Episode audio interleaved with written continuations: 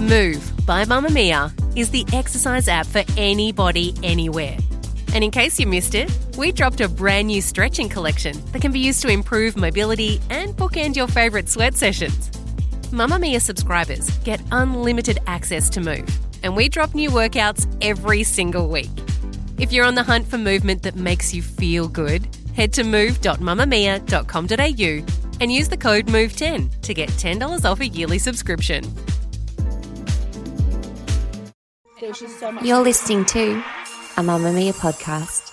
Mamamia acknowledges the traditional owners of land and waters that this podcast is recorded on.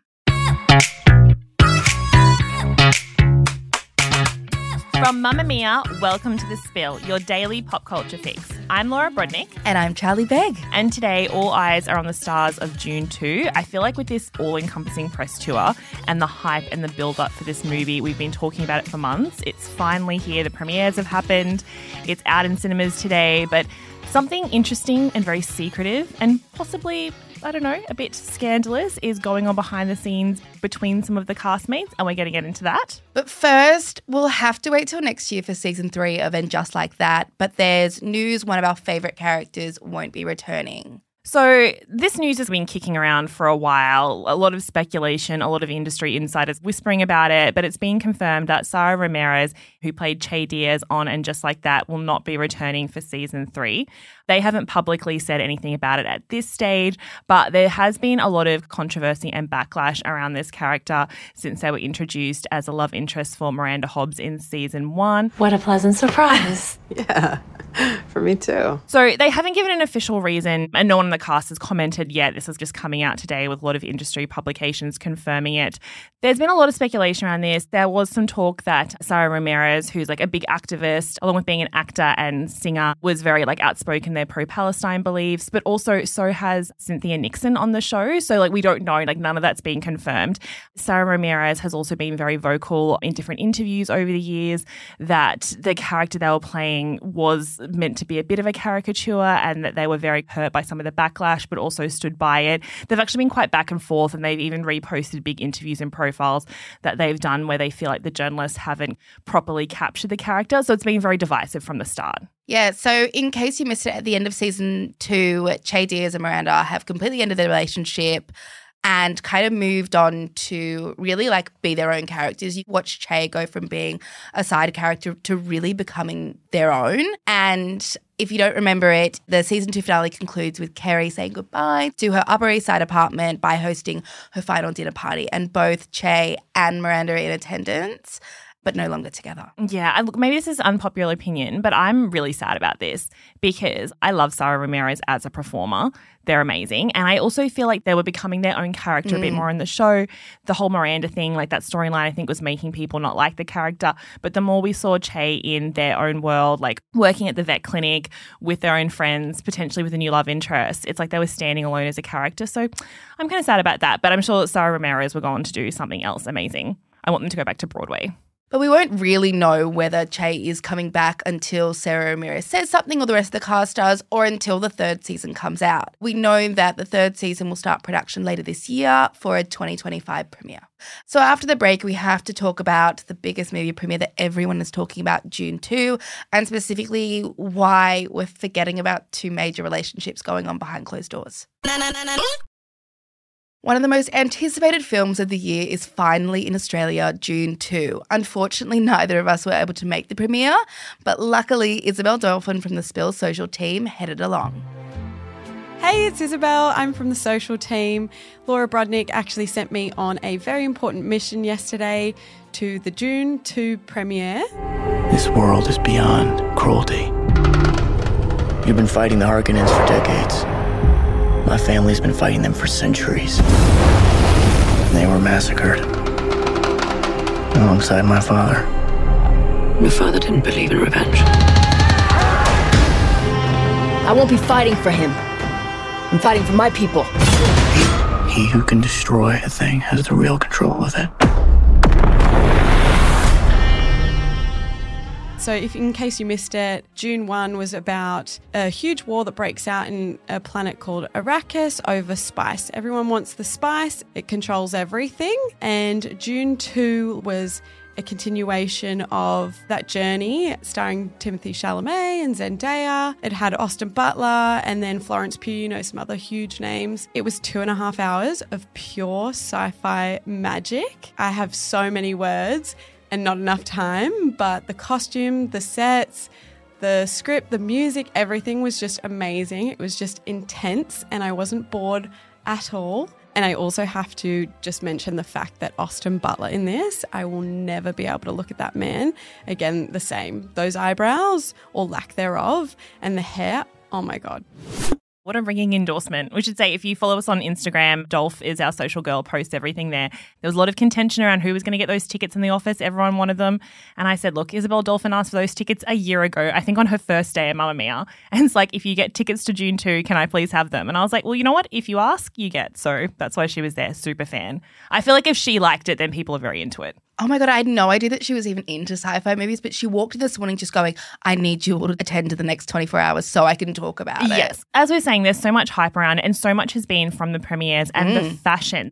It's not getting as much attention as Barbie, because obviously, you know, that was kind of in a league of its own. But I feel like the looks they were pulling and how they were mimicking their characters on the red carpet speaks that bigger thing that we've been talking about, about press tours being like an extension of the characters in the movie. Also, I just think with whatever Zendaya is wearing to a red carpet premiere, everyone has eyes on her because she just gets it right. Yeah, and the thought and effort she puts, because you can tell she's one of those people that obviously she works very closely with her stylist and has for many years.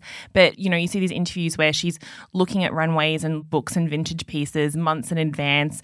She's, you know, putting things together. She's like on the phone with these stylists trying these things. And that's why she always looks so interesting and so put together. Oh, absolutely. So for her Dune Part 2 press tour, there was a mix of like archival outfits and fresh off the runway looks. So she wore that amazing kind of Tin Man night outfit to the London premiere, which was archival Mugler. And then there was custom Louis Vuitton, fresh off the runway Louis Vuitton, custom Bottega Veneta. And then most recently, there was the Stéphane Rolland Couture at the New York City premiere, which was the amazing white dress with the huge cutout. I love her hair with the voluminous curls, that kind of natural look looks so gorgeous gorgeous. The structure of this dress, if you haven't seen it, we can put it up on our Instagram, but it's got the cutout down the front, as you're saying, and then two cutouts going down, very strategically placed so that everything's covered. But, you know, everyone was talking about the, how the structure of that dress, how it's placed so perfectly. It's meticulous how they've done it. And I saw a video of all the stars arriving, and it was saying what time they all arrived at the premiere. And just seeing the way she moves and walks in it, you're like, that tape has to be industrial yeah. tape. I wonder if it's, if it's even just like a body glue or something like that. It would almost have to be like the amount of trust you put in that tape. But I think on a red carpet, like when you see what's in those stylist bags, the tape and the glue and the different pins and the way they like literally sew things to skin pretty much is quite like it's it's like architecture. Absolutely. And the one other outfit I have to note was the matching jumpsuits she wore with Timothée Chalamet by South Korean designer Juun.J. I hope I'm pronouncing that correctly but she had a pink one on, he had a blue one on, and they just looked, it was very Power Rangers. Oh.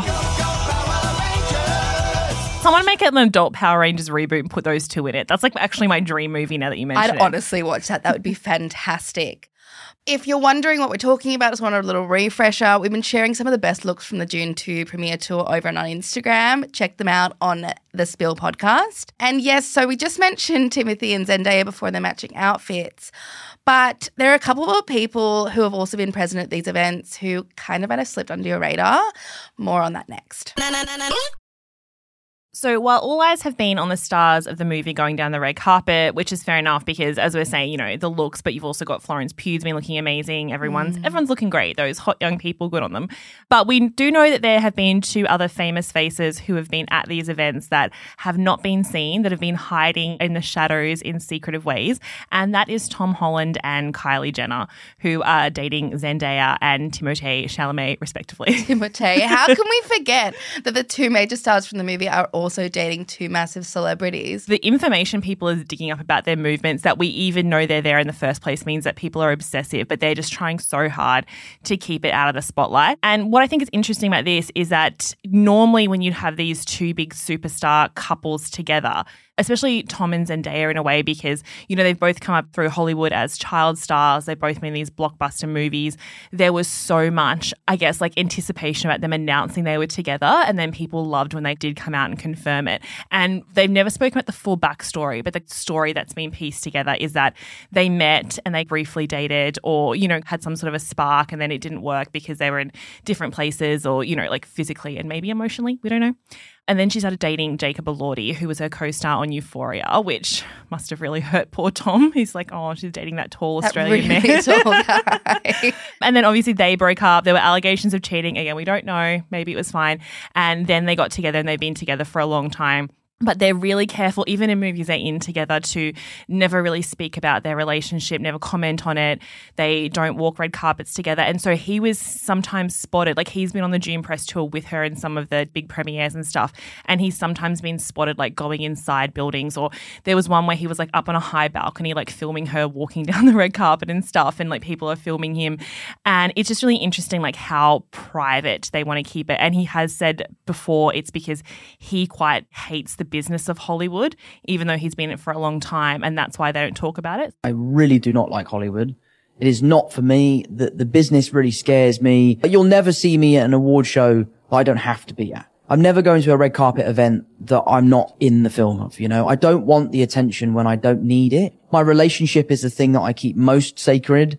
I don't talk about it. I try my best to keep it as private as possible. And I think it's becoming a big trend with not all young stars, but a lot of them who I guess see themselves not in that more influencer model kind of category who mm. are trying to position themselves as more serious actors. So you're seeing that with Tom Holland, but also with Timothée Chalamet and how private he's keeping the Kylie mm. Jenner relationship because obviously we saw them all making out the Golden Globes, but people have been tracking her private jet where it's been flying and it looks like she's been flying to the Dune premiere. So she's there with him, but you have not seen a sight of her at anything. Like she hasn't been caught going into any buildings.